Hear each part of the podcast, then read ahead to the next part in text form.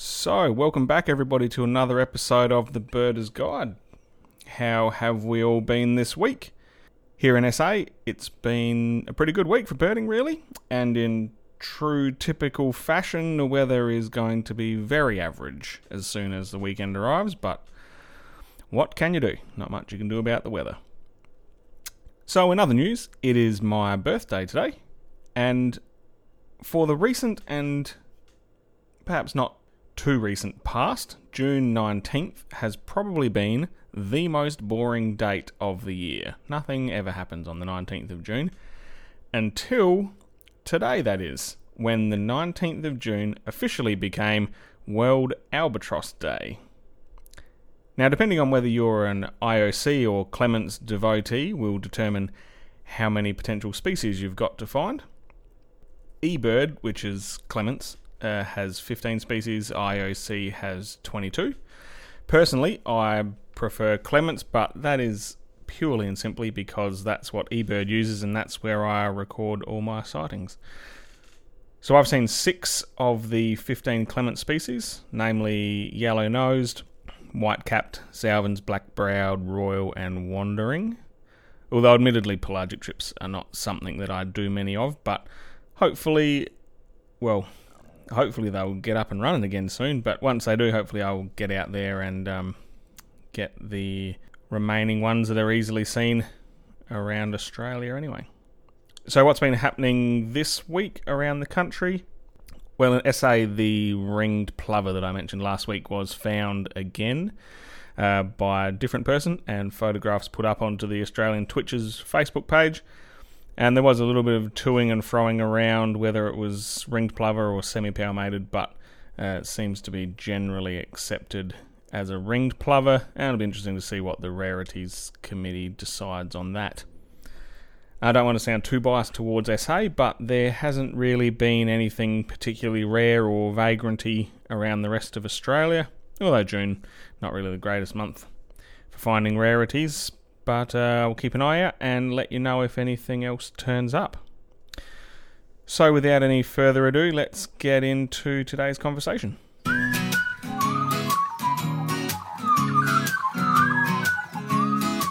You're listening to The Birder's Guide with Michael Greenshoots.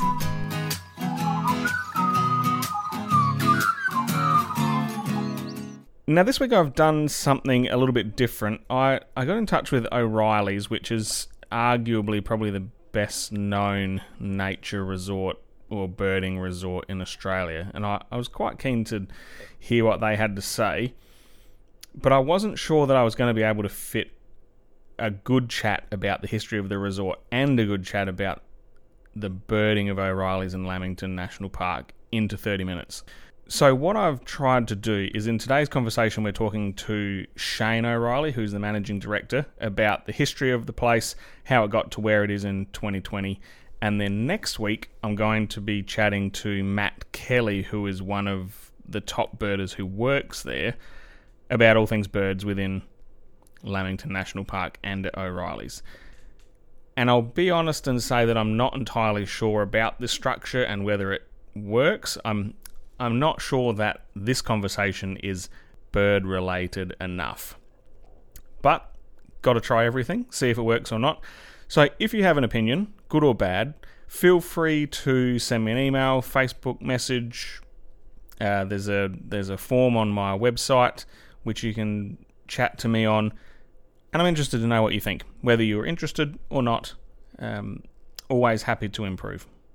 So with that in mind, this is still a very interesting conversation about O'Reilly's. Um, probably a place that I would imagine everyone listening to this has at least heard of.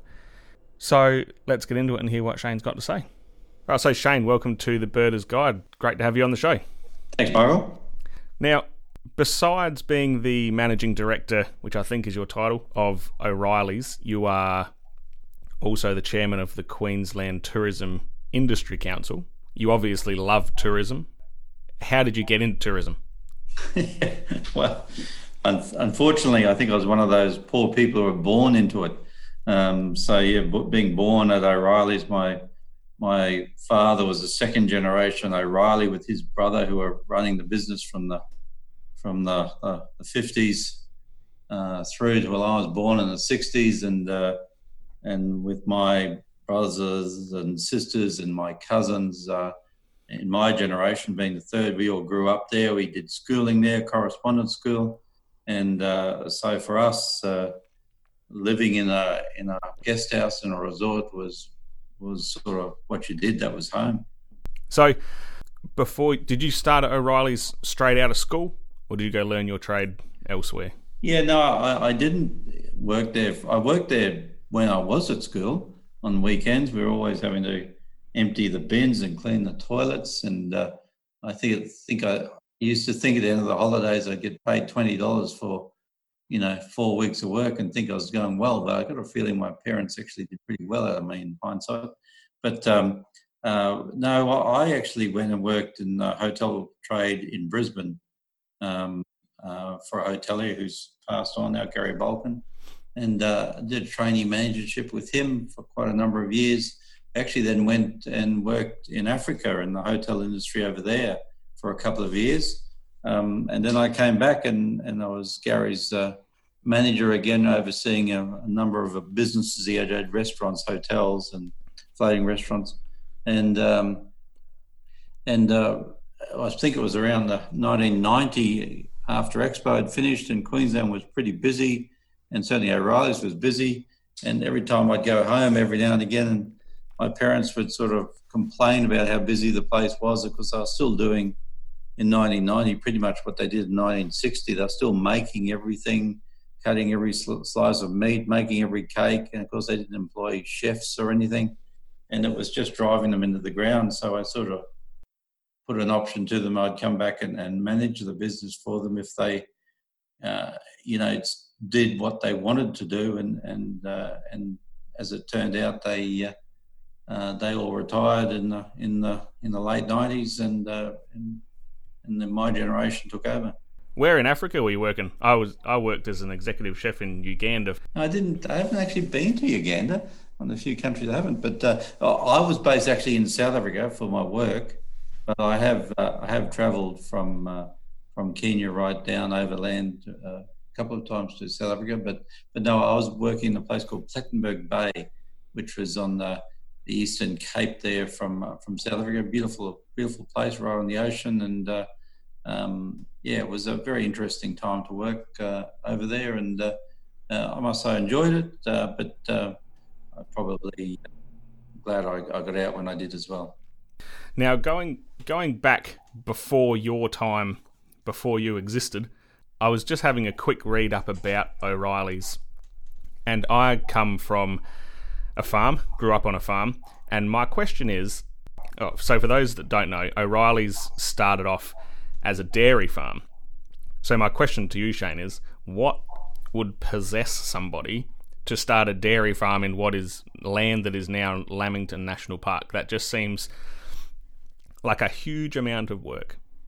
Well, you, are absolutely correct. You see, the, the O'Reillys came from the Blue Mountains in a place called Megalong Valley um, on the western side, and the, the ground there wasn't, uh, the soil there wasn't as rich, and they they had a large family and, and cousins, and uh, this land was um, put up for selection by the Queensland government, and uh, back in uh, about 1910, and uh, the O'Reillys came up and had a look at the land, and even though it was rainforest, they couldn't get their heads around that because they'd never seen rainforest before. They were they lived in eucalypt country, but the soil was rich volcanic soil, and they thought the soil was amazing. And they could just mm. see if they cut the trees down and planted grass, how how great the grass would be um, for for dairy cattle and beef cattle. So they uh, uprooted their life and moved up to uh, this part of uh, of Queensland, and they bought um, eight 100 acre blocks. So there was five brothers and three cousins, and, and they each bought a block of land.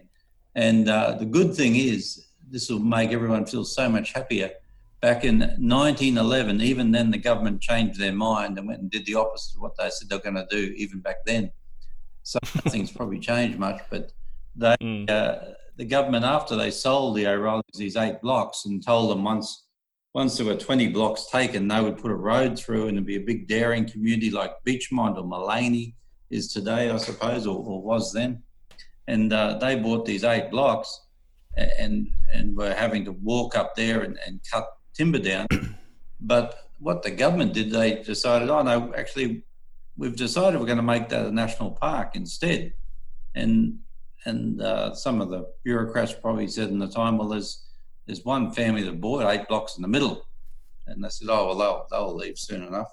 And um, and, and the O'Reillys had these eight 100 acre blocks in the middle of what was now a subtropical rainforest with no chance of a road at all to their property. Mm. And so they were wanting to leave.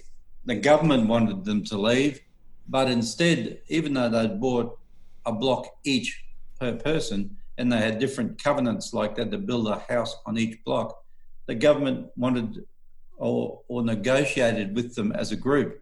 And being eight brothers, three cousins of Irish descent, there was very, very little hope of them probably agreeing on what day of the week it was let alone a selling price to government.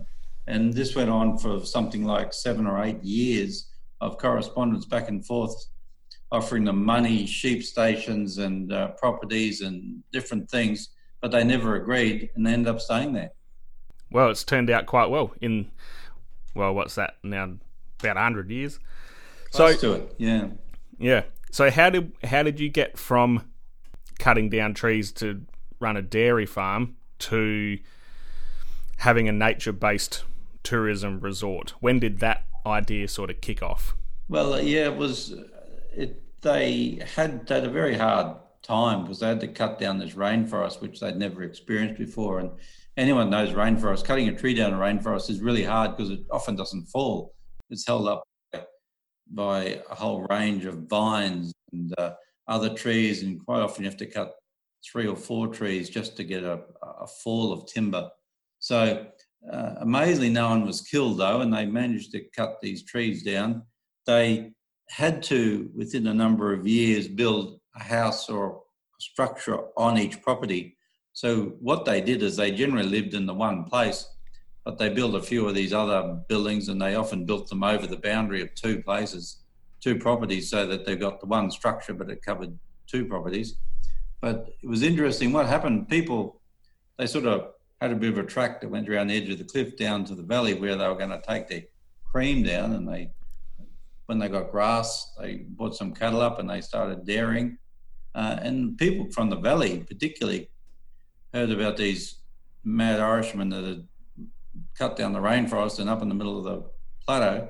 And uh, they would often ride up and, uh, you know, they'd tell them that, well, there's a spare shack over there if you want to stay. And so these people sort of stayed. And when it was declared a national park, um, uh, you know, it was only the second park in Queensland after Tamborine. And uh, people uh, were very intrigued about why this was called a national park and why we just save land, you know, good, rich land, and what was special about it. And so more and more people came along and stayed with them. And so it was the early 20s where they decided uh, that they might just do what was quite common on the Gold Coast at Coolangatta and places like that. They had these big guest houses where people would all stay and, and they'd have dances and sing songs and and uh, they'd stay a week or two. And they thought we might try one of those for the mountain, even though they had no road. Um, and uh, but that's what they went and did, and that, that opened for business in Easter 1926 and up until COVID, it's stayed open every day since. It uh, it has been closed. It was closed there for a period of, of ten weeks, but uh, but it was, was, open for all the years from Easter twenty six right up till till COVID at least. Mm. And when did you uh, when did you uh, go into nature tourism full time and sell the cows? I guess. Yeah, people ask that, Michael. It's probably always has been like. Um, what we sell is the park essentially around us. So there was, thankfully, after the Second World War, uh, they are looking for jobs for these soldiers coming back, and they got them to build tracks through Lamington National Park. And so there's 160 kilometres of graded walking paths all the way through the national park. So this great, huge park, now you could get to waterfalls and creeks and and to lookouts and and see things that I suppose are part of the reason why it's a national park to start with, and, and today a World Heritage National Park, um, and and that was a, a great uh, a great thing to have those uh, um, those walking tracks there that provided more people to come up, but and the O'Reillys, of course, as I said, followed maybe the guest house feel of Coolangatta and and even in my young days still had dances and sing songs and uh, made it very communal. Uh, and it's probably still fairly communal in a lot of ways. But really, we sell the park. And uh, I tell people we've been taking, we go down and see the glowworms, which is a natural setting on a, on a, on a cliff face next to the creek. We do that every night. And now it's the same glowworms or the same area and that we've been taking people to for decades upon decades upon decades, and we'll probably be doing in so many decades' time as well. So mm. it's sustainable tourism, and uh, people want to see the glowworms up close, and they're there, and we, we don't hurt them, we don't touch them, we don't shine any lights on them, and, and they've been there for decades, and hopefully they'll stay there. Now I've just I've just pulled up Google Earth on my computer here. Now to to the northwest of O'Reilly's couple of Ks is a big cleared patch. Is that the original land they cleared when they settled there? Well, uh, there, when I said the five brothers and the three cousins came up, that land is actually belongs to the three cousins. And the, their descendants, the O'Reilly family, uh, who are distant, obviously cousins of ours, they still own it and they still run cattle on it. And they've got a, oh, yeah a little house that they rent out occasionally, and, and we use the property for weddings or go out there for morning tea sometimes and boil a billy and things like that. But yeah, that's our cousin's property. Nice. Now, in the 1950s, your father or grandfather, I assume, um, listed O'Reilly's as a public company. What was what was their reasoning behind that? Did it pay off, or I don't I don't think you're a public company currently, so it obviously went back the other way yeah. at some point. No, yeah, it was back in the forties. They and and they, uh, I think they did that because uh, Binnaburra had started in the early 30s, and that was an unlisted public company, and that gave them some money. Of course, they're going, and I think the O'Reillys thought that mightn't be a, a bad idea, uh, and uh, they tried that. Uh, what happened was my uh, grandfather he had left the family business. He had decided they he wasn't agreeing with the way they were doing business, I suppose, normal family thing. And he moved up to Maleny and he had a dairy up there. And then he bought a second dairy and then he bought a third dairy. He had three at one stage. And that's where my father and uncle were born and they were raised and schooling up in Maleny.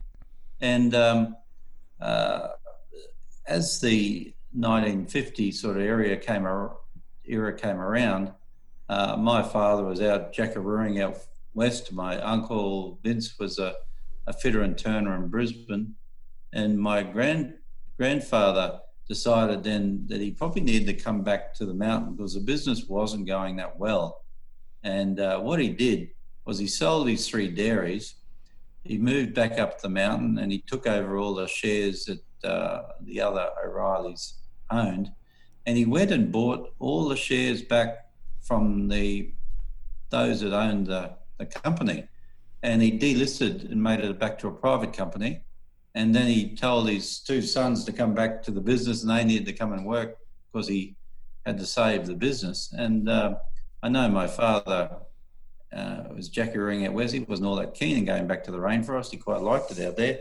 And, and possibly my uncle, I don't know as well. But they, they both came back. And uh, from, uh, from that period, uh, onwards, they uh, they worked the business right up to their retirement in the late nineties, and uh, and obviously uh, saw a phenomenal growth over those over those decades. So your father was obviously involved, and, and your grandfather, and now you. You you guys have done a fair few things in Queensland as the first one. Uh, one of which I read was that you guys built Queensland's first treetop walk. Yeah, well, certainly uh, that, that, that's correct. It's on our property, and it was built through the Green Mountains History Association, which my father started and was president.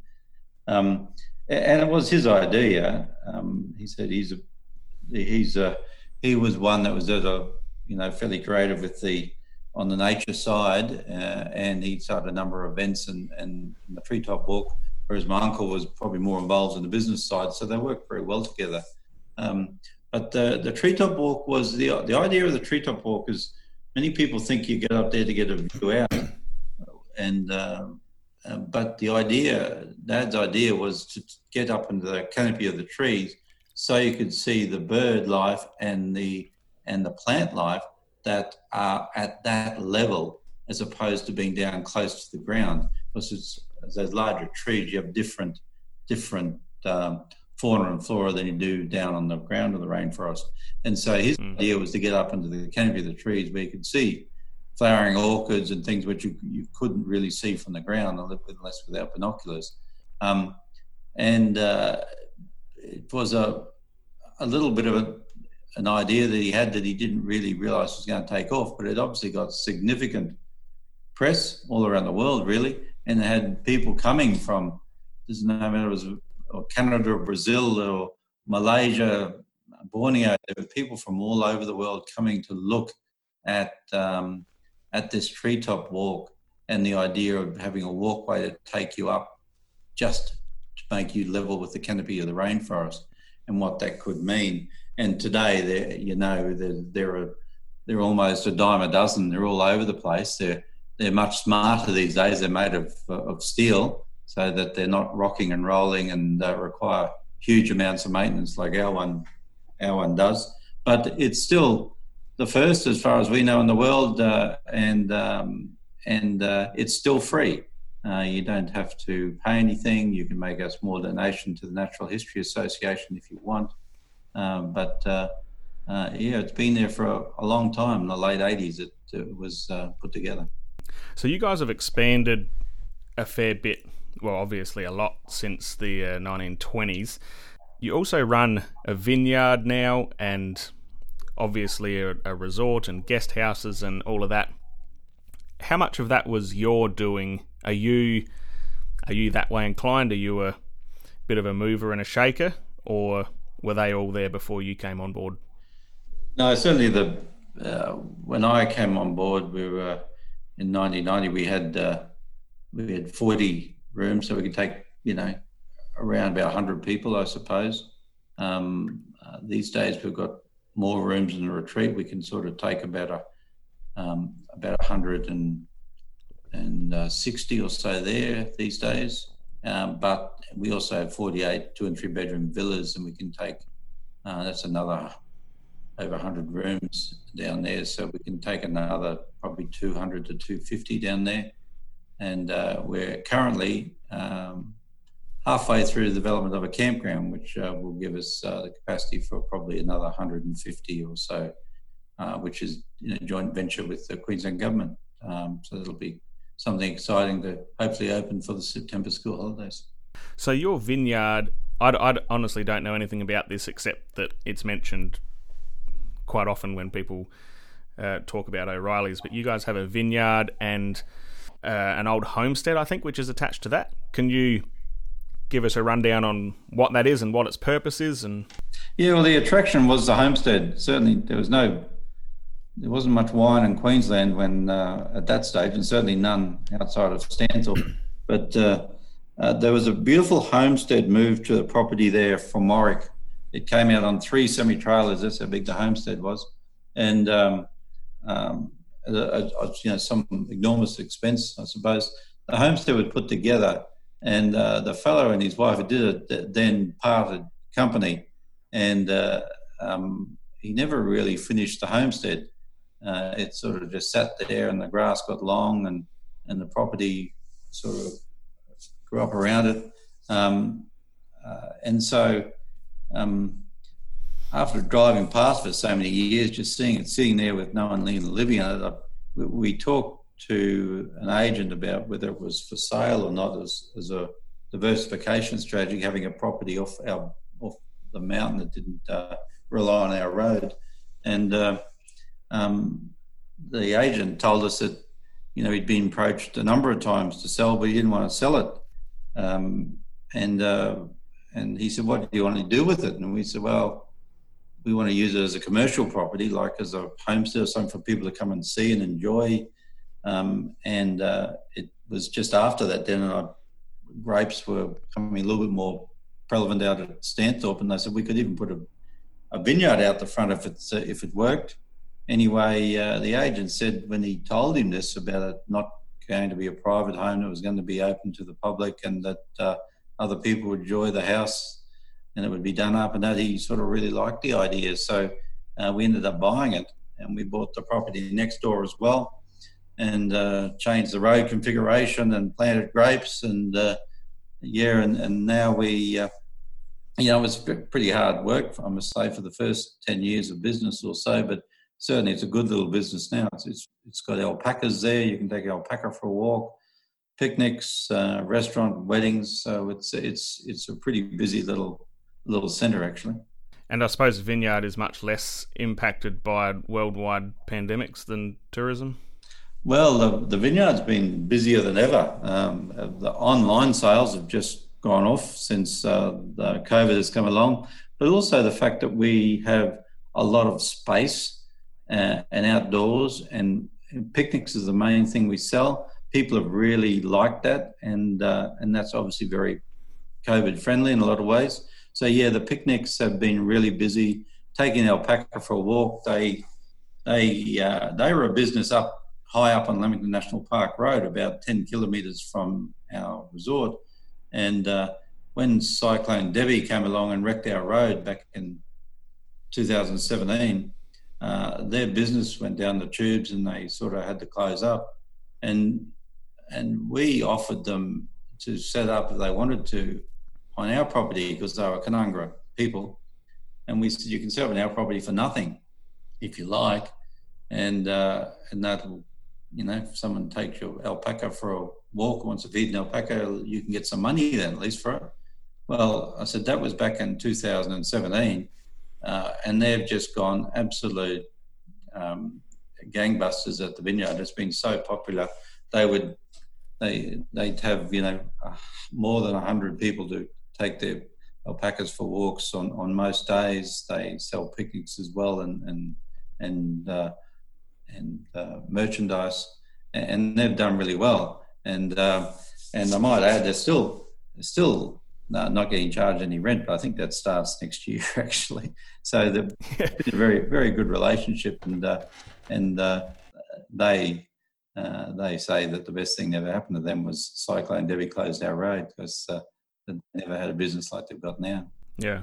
Well, I was going to say, you guys must be fairly or very uh, relationship focused just to offer your location for nothing to a, a business down the road. Well, yeah, well, it was um, unfortunate for them. It was, you know, it was a very tough time. Our road was closed for six weeks, and then for two years there was no buses allowed up there while they were re- redoing it. So, you know, it was, it was pretty hard work. But, um, but you know, I, I, will have to say that there was also the um, the idea that you know alpaca might bring a couple of people in extras, and that's always good. Um, I, we, I must say we didn't really have any idea that I'm going to bring in uh, literally hundreds of people each week, which they, they do. It's such a popular thing because they're they're sort of so easy and safe to pull around. You know, five year old kid can do it, or an 85 year old person can do it, and everyone in between seems to like it as well. So uh, they're, they're an interesting animal. yeah, that's great. Well, I mean, you guys are obviously not uh, not shy of diversifying if the opportunity pops up, which is which is really good to see. Now, this next bit of information I saw online, so I'm going to guess it's not privileged. If it is, just say so, and I'll, I'll just edit this question out. Um, but you employ about 130 people, and your turnover um, last year, I think, was upwards of like 30, 13 million dollars, which is pretty decent for a for a nature resort. Do you guys have any ex? You you're talking about a campground. Do you have any plans to expand further than that, or are you sort of now just looking at how do we maintain what we've got? No, really, just looking to maintain what we've got. There's a uh, we think the resort is probably big enough now. Uh, it may some rooms eventually may need to be replaced, but we think that it's probably good good size. Uh, the campground is is uh, has always been there. It's just been run by national parks, and and we're mm-hmm. developing it to give them permanent tents as, and and the new kitchen and new bathroom and all that type of thing. So there are probably similar amounts of people coming up there. It's just that uh, the campground will be more under our control. Um, but yeah, no, we think the, the, the retreat itself probably is big enough and, and uh, is a good size. It's still a size where you can get to know people and uh, um, and and uh, and the villas are, have been new, but they're sort of more of a self-contained uh, experience for those that want to um, you know do their own cooking and maybe their own walking and stuff. But um, um, you know they're they're extremely busy these days. The villas now book out very very quick, uh, and um, so uh, I certainly don't see uh, any any real uh, push by anyone to say that we need more accommodation on any of those levels, really. Yeah. Now, I'm going to hazard a guess that a fair chunk of birders around Australia and possibly overseas would think that O'Reilly's is a birding resort um, that caters basically to birders. Um, I'm sure that it would be difficult to quantify, but do you have any idea what birders are worth to O'Reilly's in terms of, you know, percentage of income, or is that not something you can keep track of? Yeah, not really, because uh, you know, unfortunately, they don't have a, a, tattoo on their forehead for us to tell. But uh, and and we actually did a, a survey once of uh, people, and we actually who are booking in, and, and, it was just a simple question: uh, Do you consider yourself a birder or not? And the, the figures we got back was extraordinary. It was so high. It was something like thirty percent of something of people saying yes, and and uh, we sort of worked out in the end that they probably, you know, probably half of them might have been birders, but the other half are probably just people who are more nature or like birds and and you know, yeah. uh, said yes to that question the way it was formed. So it probably didn't quite give us the figures that we're after. But uh, the birding uh, fraternity is a like it's a great sport because it's it's so low impact.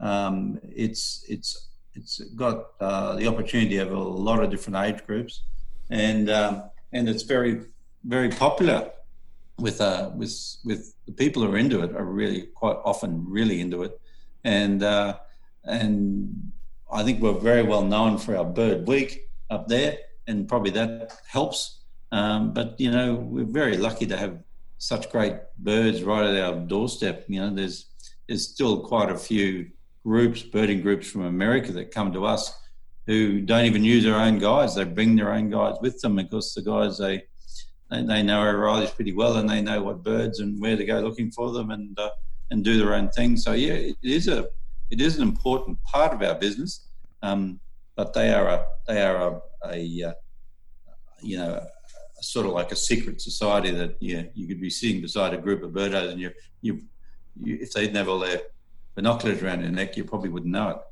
So you you mentioned uh, you mentioned Bird Week, which is probably I would say one of the best, if not the best known birding festival in Australia.